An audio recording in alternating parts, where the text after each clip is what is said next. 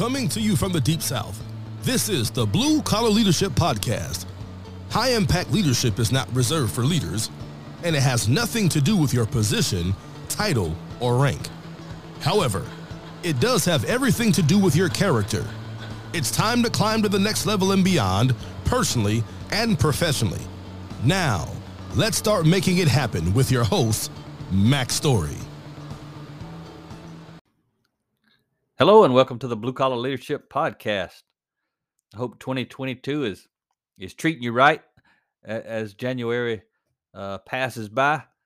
But today I'm excited to talk to you about uh, one of my favorite books, and it's actually a book that uh, I read quite quite a few years ago, but it's one that impacted me the most. It's number three on my all time favorite list but today's episode is titled What is Trust? Can, can you define trust? Most people struggle to define trust. And I've asked a lot of people in my life, a lot of times when I'm speaking, especially in small groups, and I'm talking about when I start diving in deep and talking about leadership and trust and character and all that sort of thing. One of the things I want to want to know is can they define trust? And and quite often when I ask them, they kind of just look at me. Every now and then, people will finally. I, I keep talking to them, and I can finally get them to to say something. Somebody will eventually say something about being honest or or uh, trustworthy and that sort of stuff. But you can tell pretty quick that most people can't define trust. However, even if you can't define trust, I bet you know when you feel it or you know when you don't feel it. But putting trust into words is difficult for most. And what you got to know is trust matters because it's the foundation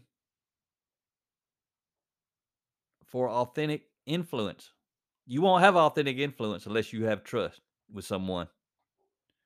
And unless you trust someone, they won't have authentic influence with you.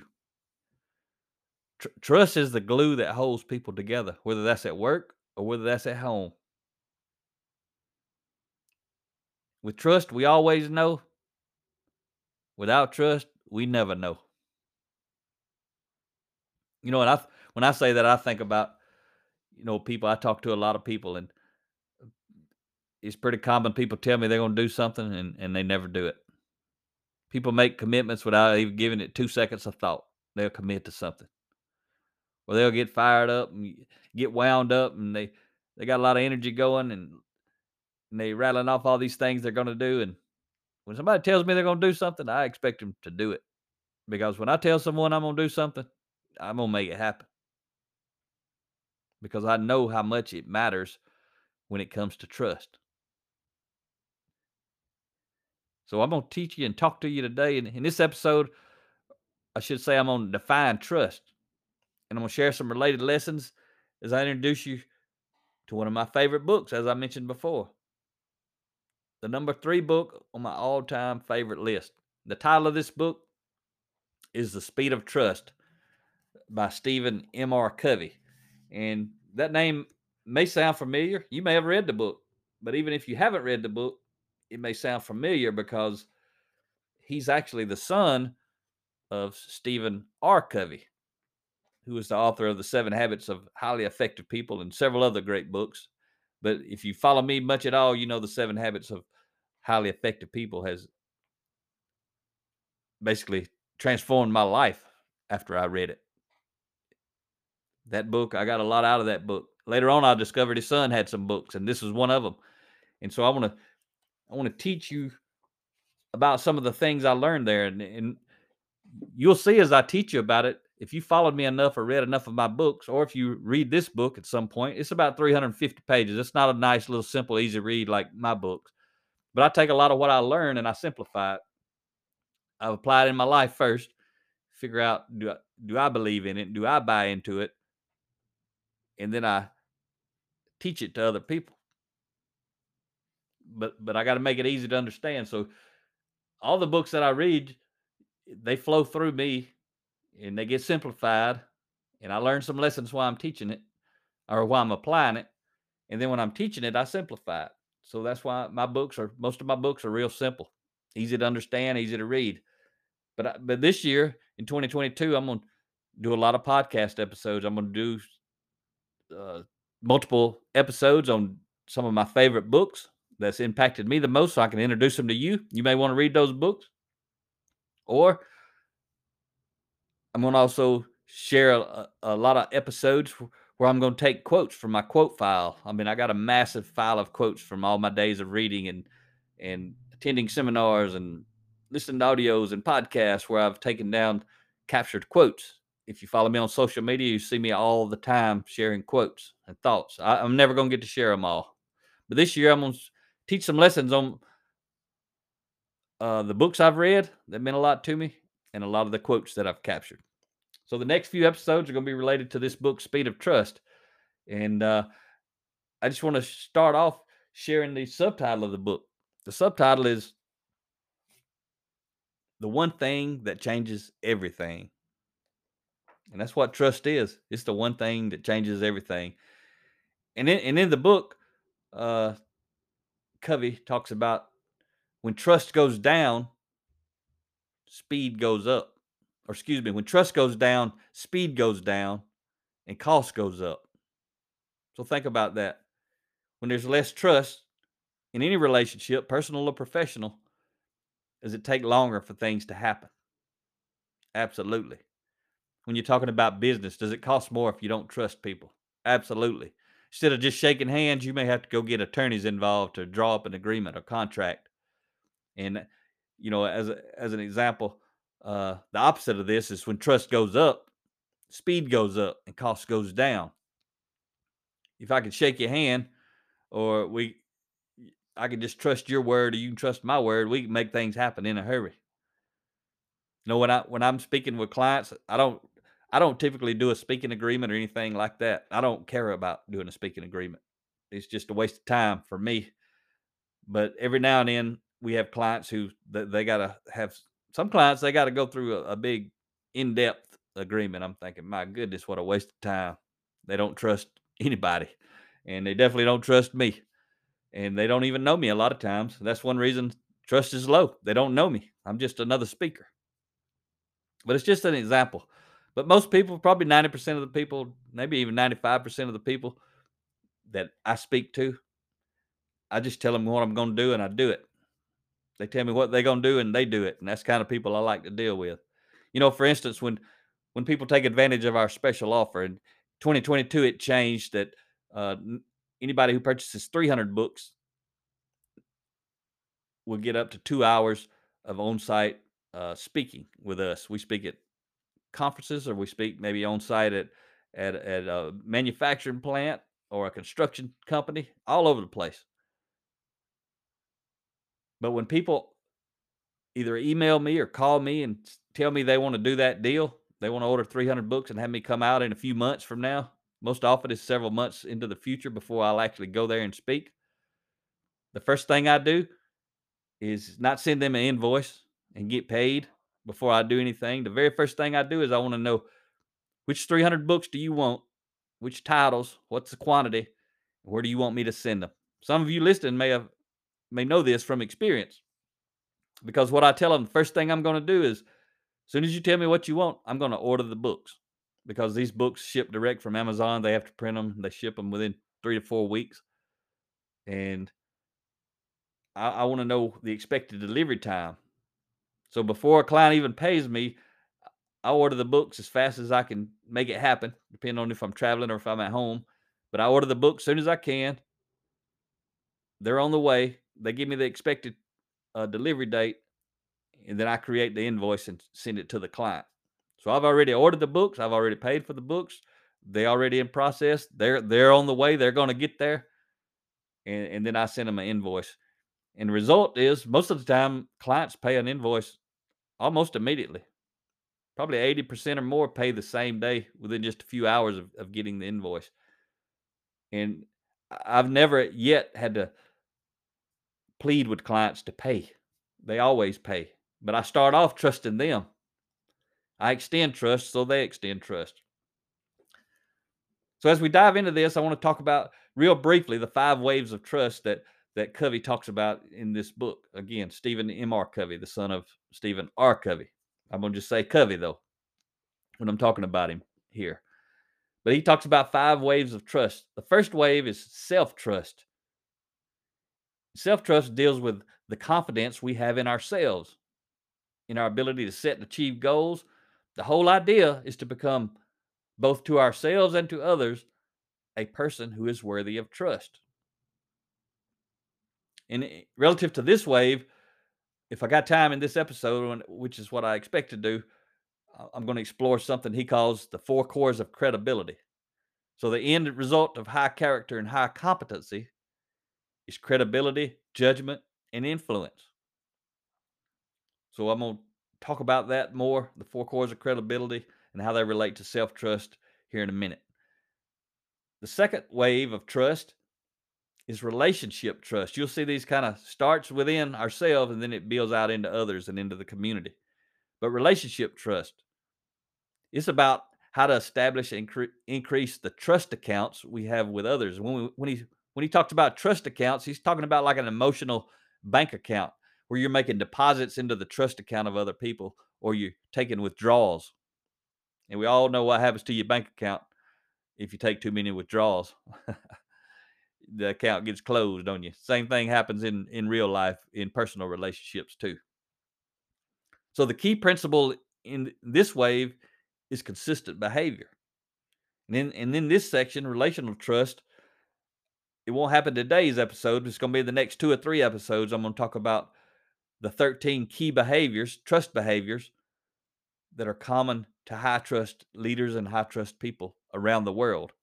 So I'm going to share what he, the trust behaviors he lists, but I'm going to talk about from my own experience. And I'm going to do that throughout this episode and every other one. I'm not just reading the book or teaching you just straight up their content. I'm mixing in my thoughts, my experiences, and the things that I teach, blending it with with the principles I'm, I'm speaking to you about from their book. But I'm trying to give credit as much to them as possible for what they're talk what he wrote about and talked about. So organizational trust, that's the third wave. It deals with how leaders can generate trust in all kinds of organizations, including businesses, not-for-profit organizations, government entities, educational institutions, and families, as well as in teams and other micro units within organizations. That's what Covey says about organizational trust. And then he talks about the fourth wave is market trust. It's the level at which almost everyone clearly understands the impact of trust. The underlying principle behind this wave is reputation. It's your company's brand as well as your personal brand. What's your reputation? And then the fifth wave is societal trust. And it's about creating value for others and for society at large. The principle underlying this wave is contribution. By contributing or giving back, we counteract suspicion and cynicism. We also inspire others to create value and contribute as well. It's what I'm doing with this podcast. I'm giving back. I'm not getting paid to do this podcast. I want to help you. I'm a, I'm a reading, learning, applying, and studying machine. I'm not perfect. I'm always trying to get better, but I got a lot of stuff in me, and I want to share it with other people to help them have a, a better life. So let's briefly talk about the four cores of credi- credibility. And Doc and uh, Covey, he did such a great job breaking this down. But basically, what he says is, you know, I I'm saying it too. I can't make you trust me. No one can make you trust them. I, I can only be trustworthy. You trusting me is not up to me. Me being trustworthy is 100% up to me. That's what I control. And where does trustworthiness come from? It comes from two components. And you've heard me talk about these forever. And I didn't just learn them in this book, but I learned a lot about them in this book. But those two components are character and competency. And I often talk about a, a research study from Stanford that talks about, or, or that basically discovered during the research that 87% of our influence, our success in life comes from character and only 13% from competency. So that's the two components of trustworthiness is character and competency. You know, and I add in that that that research, 87% character, 13% competency. But then we break those down. What I'm doing is kind of painting you a, a picture of how do you break what is trust? Where does it come from? And and I say, you know, it's when you break down character into the two components that Covey talks about in his book, he talks about integrity and intent. He talks about integrity first, but I talk about intent first because I say our intention is the foundation of trust. Trust is the foundation of authentic influence, authentic leadership. But in my book, Defining Influence, I break it down and talk about what's the foundation of trust. And I say it's intention. So although Covey talks about intention second, I'm going to teach it first. And I'm just going to break down what is intent. It's our motive, agenda, and behavior, as Covey says. And then he talks about uh, integrity first. It doesn't matter really which way you talk about them, but I talk about them specifically because I, I also talk about intention being the foundation of trust. He doesn't talk about it like that in his book. But he talks about integrity as the second component of character. Integrity is made up of honesty, humility, courage, and congruence. So those are the that's the character side of the equation, you know, at a high level.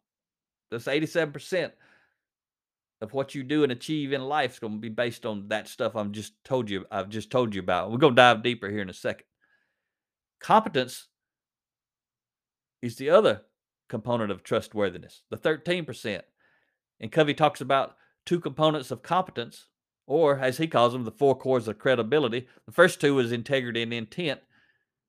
They're underneath character. The second two cores of credibility are capabilities and results, and they fall underneath competence. So, what's he talking about when he says capabilities? In his book, he calls it talent, attitude, skill, knowledge, and style relative to how you do what you do. And then underneath results, that core of credibility, he talks about past results, current results, and future results. So I'm gonna I'm gonna dive down in. Hopefully, I can get through these four cores of credibility in the next 15 minutes. I try to keep my podcast under 30 minutes. So let's dive into intent. The first or the second core of credibility that Covey talks about, but it's gonna be the first one I talk about again. But intent is a it falls underneath our character, and really it's about what's your agenda. And I, I want to read a uh, a story about Dr. Covey that wrote the Seven Habits, Stephen M. R. Covey's father. But he tells this story in his book, and I'm gonna read pretty much read it from from the book to you. It's pretty interesting. But he's talking about intent. So he just he says uh, one day his mom and dad, Dr. Covey and his wife, were returning from their cabin in Montana. They were extremely tired as they had spent the morning snowmobiling with young family members. Dr. Covey felt he was too tired to drive, so his wife took the wheel while he lay down in the back seat of the car and instantly fell asleep. After a couple hours, his wife could barely keep her eyes open. Her name's Sandra. So she pulled to the side of the freeway and woke Dr. Covey, saying she couldn't wait to crawl into the back seat and have her turn to sleep. So they opened the car doors and got out to make the switch. Dr. Covey slipped into the driver's seat, and his wife Sandra was about to shut his door and go to the back when she suddenly remembered that their new car had a special feature that allowed people to raise or lower the chassis uh, for convenience. And because she had a bad knee, she said to Dr. Covey, uh, Please lower the car so I can get in easier and she slammed the doors so he could so, so he could do it. I guess the doors had to be closed on there for it to work.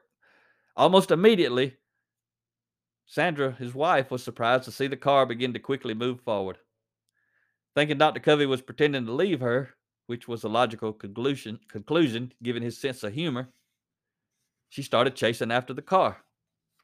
Suddenly, the car sped up and she was left standing on the side of the freeway all alone.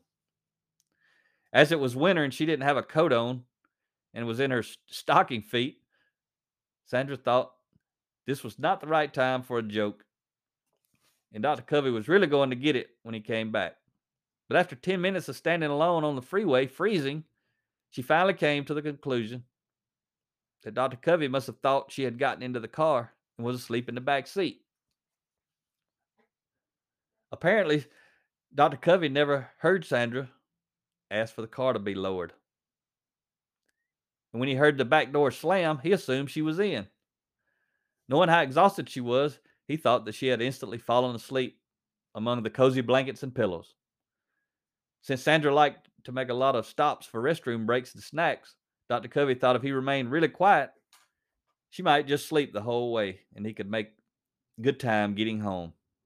As luck would have it, a man in another car had seen Dr. Covey drive off and leave his wife on the side of the road, and he saw her chase the car down the freeway.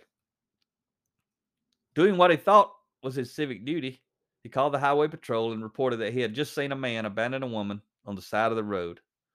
Soon a patrol car pulled up to his wife, and the patrolman asked Sandra, What happened? My husband left me here, but I don't think he knows, she said.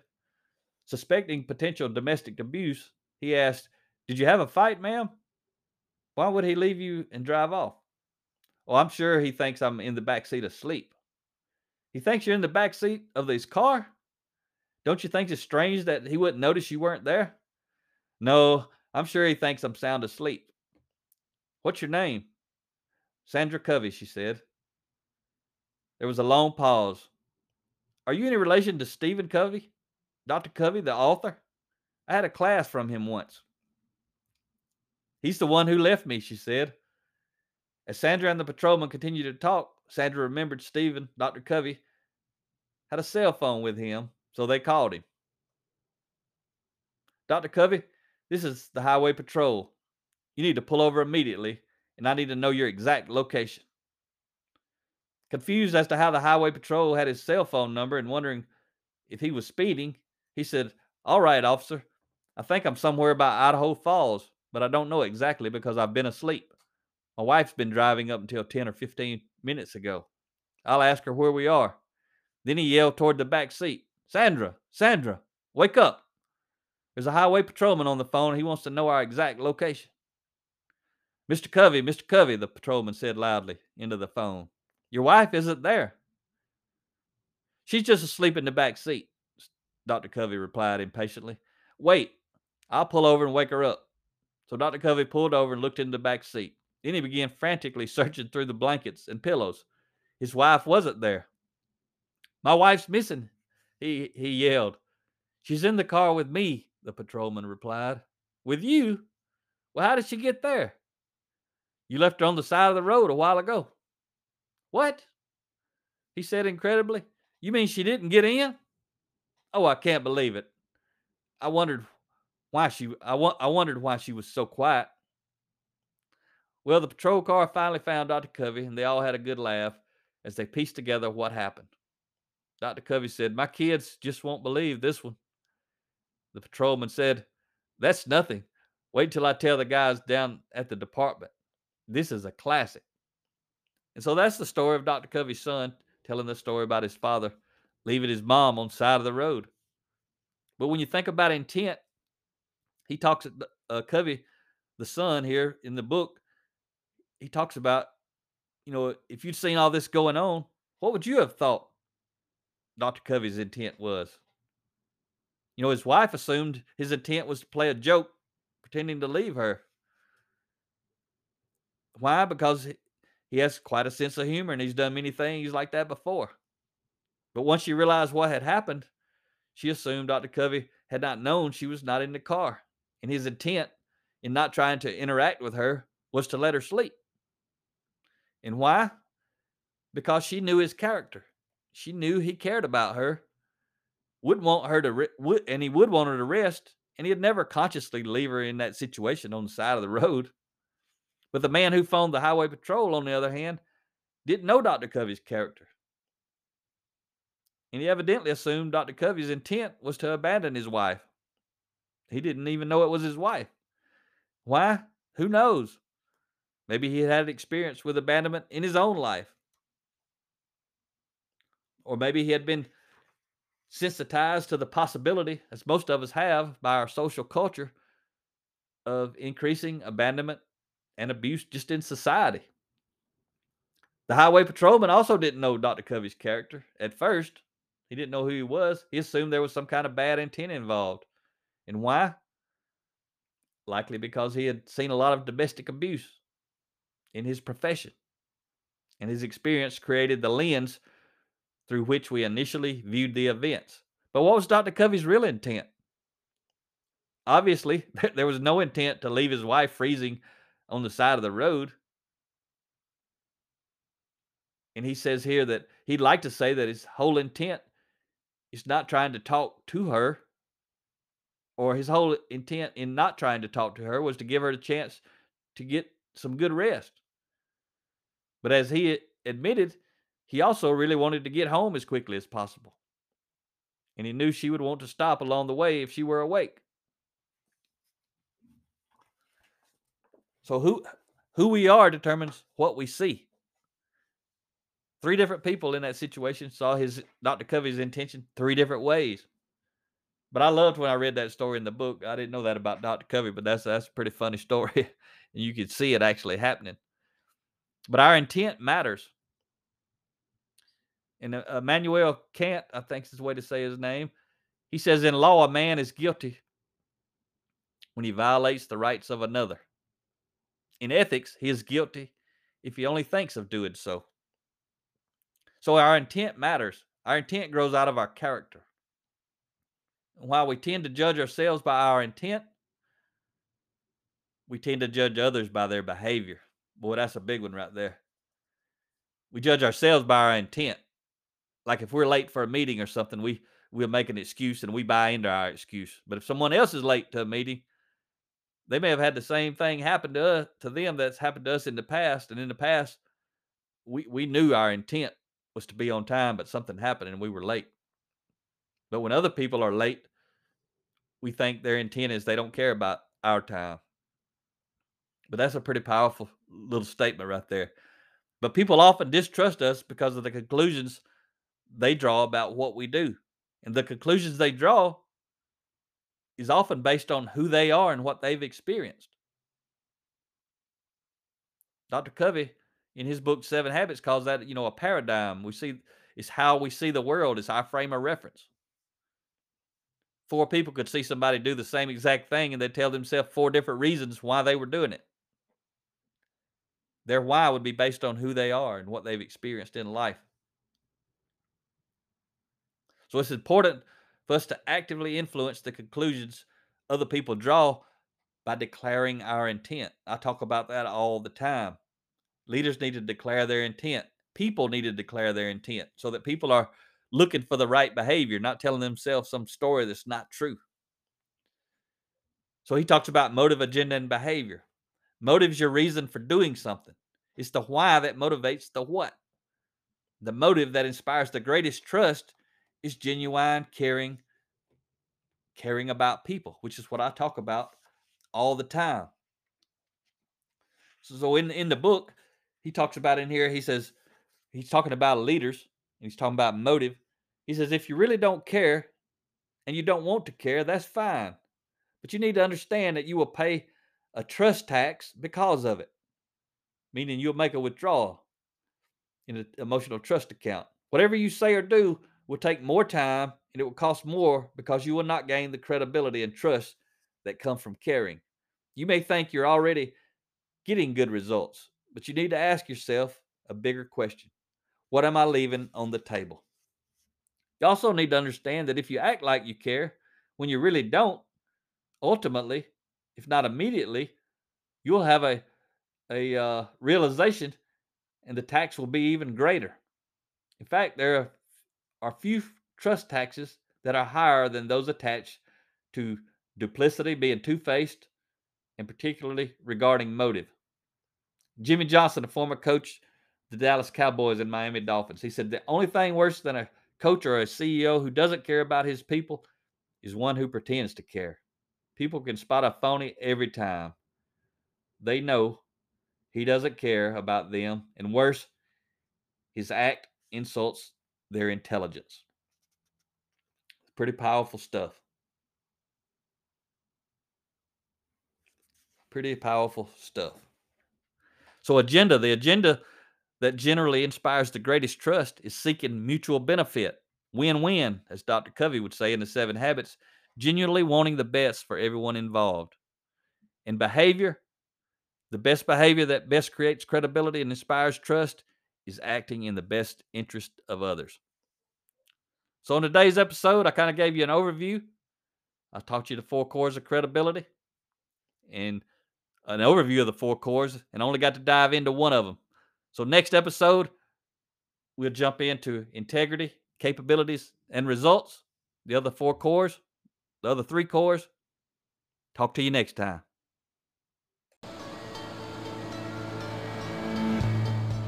Make it happen or someone else will. It might as well be you. Are you serious about taking your career and your life to the next level and beyond? Check out Mack Story's Blue Collar Leadership series books and others, now available on audio, along with paperback and ebooks at Amazon, iTunes, and Audible. Please visit bluecollarleadership.com to learn about Mack's books, programs, special offers, certifications, and more. Thank you for listening to the Blue Collar Leadership Podcast.